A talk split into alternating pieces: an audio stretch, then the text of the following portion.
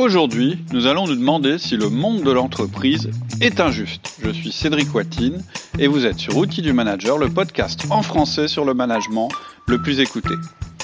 Bonjour à toutes et à tous. Bon, aujourd'hui, je suis encore tout seul. Alors vous allez vous dire, ça devient une habitude, mais je vous rassure, ah, je sais pas si ça doit vous rassurer, mais Alexia n'est pas repartie en vacances. C'est simplement qu'on est tous les deux très occupés cette semaine pour des raisons professionnelles et on n'a pas pu trouver un créneau commun pour enregistrer, mais du coup, je vous propose de un podcast spécial. Ce que je vous propose, c'est de détailler un petit peu un mail privé que j'ai fait il y a quelques semaines et que donc ceux qui sont à ma liste de mails privés ou ma liste de contacts confidentiels ont reçu.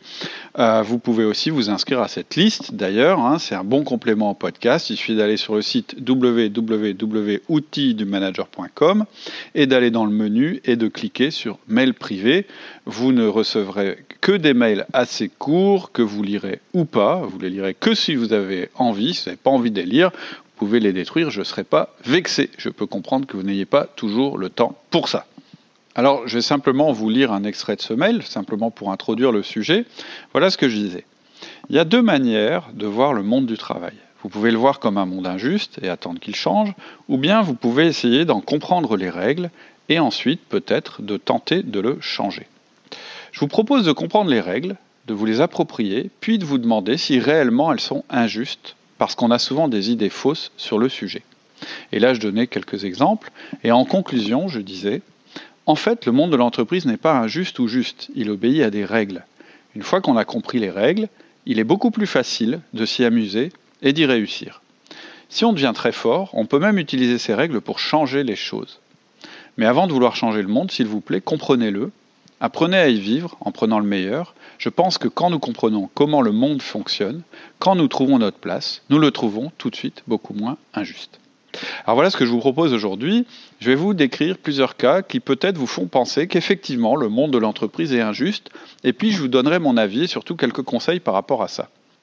Je vais vous donner en fait trois règles qu'on considère, je comme de bon sens ou des choses qu'on vous a répétées et en fait dont on va se rendre compte qu'elles ne s'appliquent pas dans le monde réel ou en tout cas qu'elles ne s'appliquent pas toujours comme on voudrait qu'elles s'appliquent.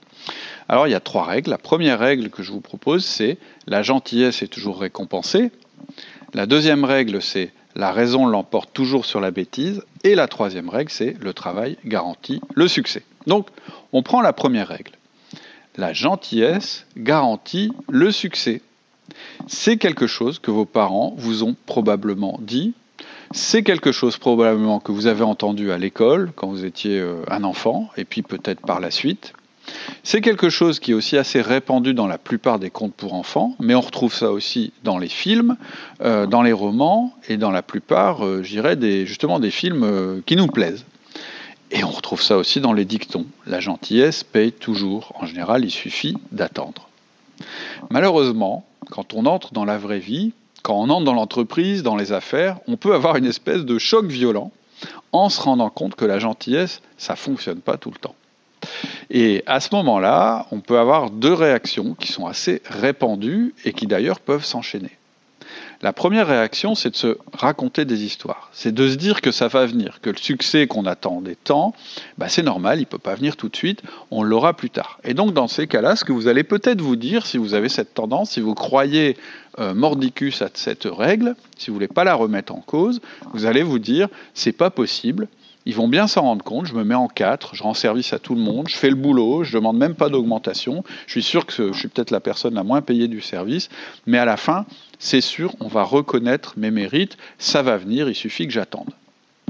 Le problème, si vous vous dites ça, c'est que le temps va passer, et là, vous risquez de passer à une autre réaction. Vous pouvez devenir aigri ou révolté. Et là, vous allez vous dire, bah, quelle boîte pourrie, quel monde pourri. Ok, bah, si c'est comme ça, je vais arrêter tous mes efforts ou je vais partir.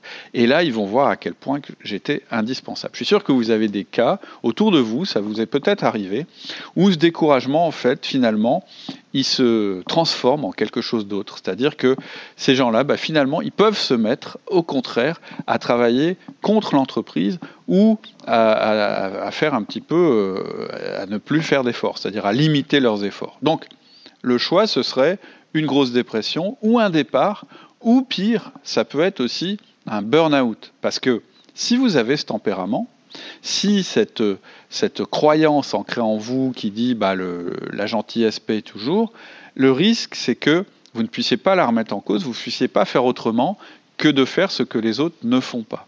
Tout ça c'est en vous, vous vous dites c'est dans vos gènes, vous ne pouvez pas vous résoudre à être autrement. Et je le comprends tout à fait, ça, parce que moi aussi, j'y crois à fond à la gentillesse, à la bienveillance. J'ai fait assez de podcasts et d'articles là-dessus pour vous dire que oui, je pense que c'est un bon moyen de réussir. Donc, première grosse injustice, ou peut-être premier gros mensonge, ce ne sont pas les plus gentils qui réussissent le mieux. Et je dirais même qu'il n'y a pas réellement de lien entre le fait d'être gentil et de réussir. Du coup, est-ce qu'il faut être un pourri ou apprendre à nos enfants que le monde est affreux et injuste? Je ne crois pas. Ou est-ce qu'il faut vous contenter de l'autosatisfaction d'avoir été gentil? Je ne crois pas non plus. Mais on ne va pas passer aux solutions tout de suite. J'ai deux cas encore à voir avec vous avant de passer aux solutions. La deuxième règle, la deuxième règle communément admise, c'est la raison l'emporte toujours sur la bêtise. À l'école, et je dirais même en dehors de l'école, on nous explique on en large et en travers les vertus de la raison. Et d'ailleurs, c'est très bien. En gros, ce qu'on nous dit, c'est que le fait d'avoir raison est très important et que quand on a raison, il faut savoir le démontrer et le prouver. En fait, on nous explique par extension que pour convaincre quelqu'un, il faut lui démontrer les choses de manière absolument rationnelle, avec toute notre logique, la force de nos arguments, notre démonstration ou éventuellement notre expérience. Et donc quand on arrive dans l'entreprise, on est rassuré par cette espèce d'arsenal qui est à notre disposition, que nous a donné un petit peu notre background technique, que ce soit l'école ou votre, expérience, ou bien vos certitudes. Et en fait, ce qu'on se dit, c'est conscient ou inconscient, mais on se dit, je vais apporter ma connaissance, mon expérience à cette entreprise, à cette équipe, je vais pouvoir démontrer ce dont je suis capable, et donc je vais pouvoir convaincre les gens et faire changer les choses, parce que je suis armé par la raison. Et assez rapidement, à travers des expériences, on va ressentir que quelque chose cloche. Je vais vous donner quelques exemples. Il arrive, par exemple, que plus on argumente, plus la partie adverse, ou plutôt euh, les autres personnes, celles qu'on veut convaincre, se radicalisent dans leur opposition. Pourtant, vous sortez tout votre arsenal logique, et c'est impossible pour l'autre de donner des contre-arguments logiques. Il est bien obligé, au bout d'un moment, de reconnaître qu'il a tort et que vous avez raison. Et pourtant, au final, il ne suit pas vos conseils, forcément, et vos préconisations. Et au fond, en fait, il reste campé sur ses positions, ou bien il refuse de changer ses habitudes. Et dans des cas extrêmes, mais assez fréquents, il peut vous en vouloir juste parce que vous aviez raison. Ça vous paraît incompréhensible, mais ce sont des choses qui peuvent arriver. Autre cas de figure, vous développez une brillante démonstration, vous êtes sûr de vous, vous avez déployé tous vos arguments, et au final, c'est le projet de machin qui est adopté alors que son raisonnement, vous le savez, est plein de failles et de défauts. Et là, vous vous dites, bah, c'est juste parce que je suis plus récent dans l'entreprise, et puis donc on fait confiance à ce type-là. Ou peut-être qu'il utilise ses relations ou son influence. Ou bien peut-être que vous vous dites qu'il utilise des coups bas, comme par exemple jouer sur la peur des gens, ou sur des aspects émotionnels. Bref, des choses qui n'ont absolument rien à voir avec les faits et la logique que vous avez déployés. Ou alors, un autre cas de figure, je suis sûr que vous avez déjà vu ça, vous assistez à une prise de décision tout en vous disant que les gens se plantent. Et vous leur dites, vous leur dites, mais attendez, vous n'avez pas vu tel, tel, tel danger, et euh, il faut les prendre en compte. Et pourtant, les gens ne vous écoutent pas, ils prennent leur décision quand même, et paf, le projet plante alors que vous les aviez prévenus. Et là, même quand vous allez revenir et dire, je vous l'avais bien dit, on va vous répondre, ah bah oui, mais attends, c'est toujours facile de critiquer après coup. Nous, on fait et donc on prend des risques. Et pourtant, vous les aviez prévenus, vous saviez que ça allait planter, et vous connaissiez aussi les solutions qui auraient pu être mises en œuvre pour qu'on ne se plante pas. Et là, la tentation, quand vous vivez une de ces trois expériences, ou que vous vivez toutes ces trois expériences en même temps, c'est de trouver que le monde est injuste et absurde. Et le risque, c'est un peu de se retrouver, encore une fois, aigri. Moi, je sais, pour prendre un exemple, je plus large et plus dramatique, que quand j'ai visité le musée juif à Berlin, j'étais assez profondément marqué parce que j'ai vu, d'abord parce que c'est assez affreux ce qui est arrivé à ces gens, mais aussi je me suis dit, mais comment c'est possible qu'un peuple aussi industrieux, intelligent, cultivé que le peuple allemand de l'époque a pu croire en la barbarie? Comment aussi les juifs de l'époque, qui étaient des gens très raffinés, très intelligents, comment ces gens-là n'ont pas su se défendre? Comment ils n'ont pas vu que la bêtise absolue, c'est-à-dire ces barbares, comment ils n'ont pas vu cette chose-là arriver et comment se fait-il qu'ils n'aient pas pu se défendre Voilà pour la règle qui dirait que la raison l'emporte toujours sur la bêtise. Eh ben non, c'est pas toujours vrai. Troisième règle euh, que j'ai évoquée, le travail garantit le succès.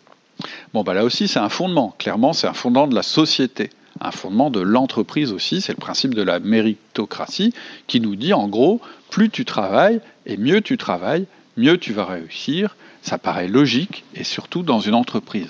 Ce qui compte dans l'entreprise, c'est de contribuer le mieux et le plus possible. Je le dis souvent, l'entreprise, c'est le monde de l'action. En gros, ce qui compte, c'est pas ce que tu penses ou ce que tu dis, c'est ce que tu fais. Je l'ai souvent dit. Et pourtant, je sais que certains d'entre vous, certaines d'entre vous ont eu l'expérience inverse. Vous bossez comme un fou, mais c'est jamais vous qui récoltez les lauriers. C'est votre collègue machin qui est mieux vu par la direction ou par les collègues parce qu'il est rigolo ou ce genre de choses ou parce qu'il a les bonnes relations qu'il sait mieux se mettre en valeur. D'ailleurs, dans le mail dont je parlais tout à l'heure, j'indiquais l'entreprise est le lieu de l'action et de l'efficacité. Travailler beaucoup n'offre aucune garantie de réussite, sinon les travailleurs de force seraient les mieux payés. Et je poursuivais en disant, pour être reconnu, il faut travailler efficacement plutôt que beaucoup, travailler sur ce qui rapporte le plus à votre entreprise, apprendre à le faire de la bonne manière en mettant en avant vos résultats. Déjà, si vous faites ça, c'est pas mal. Mais même quand vous faites ça, rien n'est garanti. Je vais vous donner maintenant la version d'une personne qui a connu un succès incroyable dans les entreprises dans lesquelles il est passé, alors qu'il était le moins expérimenté, le moins diplômé et qu'il travaillait le moins. Et pourtant, ce type-là, il a gravi tous les échelons de ses entreprises à son grand étonnement et même à son grand amusement. Ce type-là, il s'agit en fait de Scott Adams. Je ne sais pas si vous connaissez Scott Adams. Ce qu'on connaît mieux, c'est Dilbert. Dilbert, c'est une, une BD américaine qui euh, parle euh, de l'entreprise. Et ce type-là, Scott Adams, il a écrit un livre assez hilarant que je vous conseille, dont je peux traduire le titre à peu de choses près par Comment échouer à peu près constamment et pourtant réussir considérablement. Et là, je vais vous donner deux extraits pour m'expliquer. Le premier extrait. Je suis certain que ma fausse voix sur mesure, avec ses inflexions graves et son assurance artificielle, m'a fait apparaître bien plus compétent que je ne l'étais. Et ce n'était pas difficile car j'étais très largement incompétent à tous les postes que j'ai occupés dans l'entreprise. Deuxième extrait. Je pense que ma fausse voix professionnelle et mon faux langage corporel comptent au minimum pour 50% des raisons pour lesquelles j'étais vu comme ayant du potentiel pour prétendre à un poste de manager. Bref, le bouquin m'a fait bien rire, en particulier ce passage-là, parce que c'est quand même la confession d'un type qui est maintenant célèbre pour sa BD sur l'entreprise et les conférences. Donc c'est quelqu'un qui a vraiment analysé le fonctionnement d'une entreprise à l'intérieur et euh, quelqu'un qui nous avoue qu'en fait, malgré son manque de compétences, il a pu tout à fait réussir dans cet environnement. Donc c'est très très drôle, mais est-ce que ça vous fera vraiment rire, vous qui êtes le plus gentil ou la plus gentille, le plus compétent ou la plus compétente, ou le plus acharné au travail, de voir ce type-là vous passer devant en rigolant, voire de se retrouver propulsé au poste de direction et devenir votre chef? Moi, je ne crois pas que ça vous fera rire. Et je comprends parfaitement que ça, ça puisse vous donner une vision injuste du monde, en particulier du monde de l'entreprise. C'est vrai que des gars comme Scott Adams ont quelque chose que vous pouvez considérer comme un avantage injuste. Et moi aussi, euh, je trouve ça parfaitement injuste de voir des gens gentils, dédiés, compétents et travailleurs acharnés galérer à se mettre en valeur. En réalité, ce qui se passe, c'est pas forcément que les trois règles que j'ai énoncées sont fausses, c'est parce que c'est qu'il nous manque une règle. Et en fait, la règle qui vous manque probablement, si vous trouvez l'entreprise injuste pour réussir, c'est la suivante. L'entreprise, c'est le monde de la communication autant que celui de l'action. Autrement dit, pour que le monde devienne moins injuste pour vous, il n'y a qu'une chose à faire. Et cette chose, c'est travailler ce que j'appelle, ce que j'ai déjà appelé dans d'autres podcasts, les soft skills, c'est-à-dire les sciences et les compétences qui s'adressent à la partie relationnelle humaine. Et en particulier, l'influence que vous pouvez avoir sur les autres.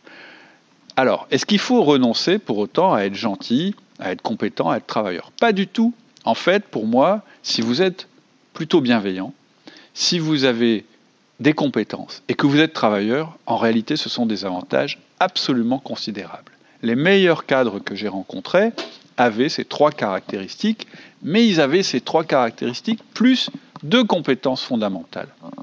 La première, c'est la capacité à s'organiser pour aller à l'essentiel, c'est-à-dire à concentrer leur travail sur ce qui compte. Et la deuxième, celle dont on va parler maintenant, c'est la capacité à influencer efficacement. on va parler un peu de l'influence. J'ai évoqué ce sujet dans le dernier podcast, mais je vais enfoncer le clou.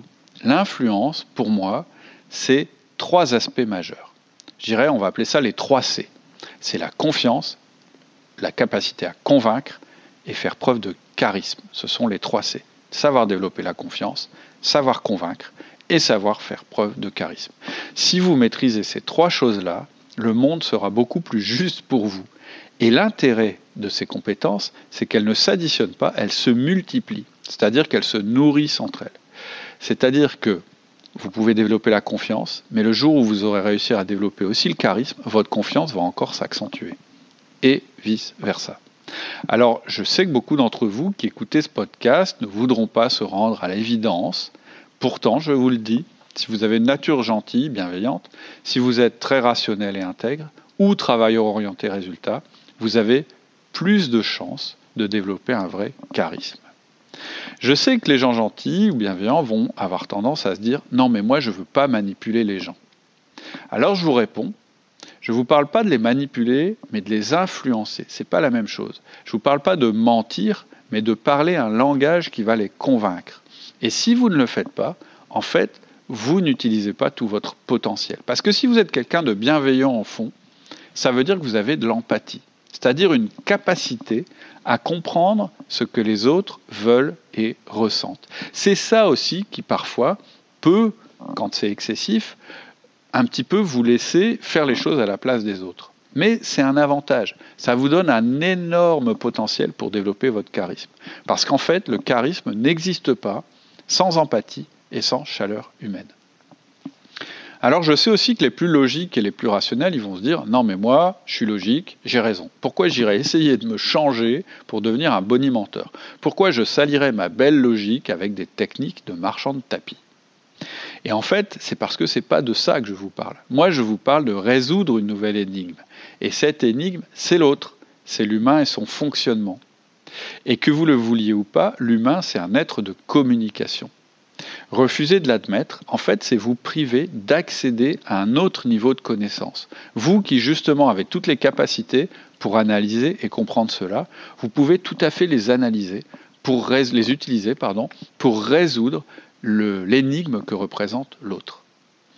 Et puis je sais aussi que peut-être les plus travailleurs d'entre vous, ils vont peut-être se dire non mais moi, je ne suis pas là pour faire du blabla ou pour plaire, je suis là pour faire avancer les choses par la force de mon travail.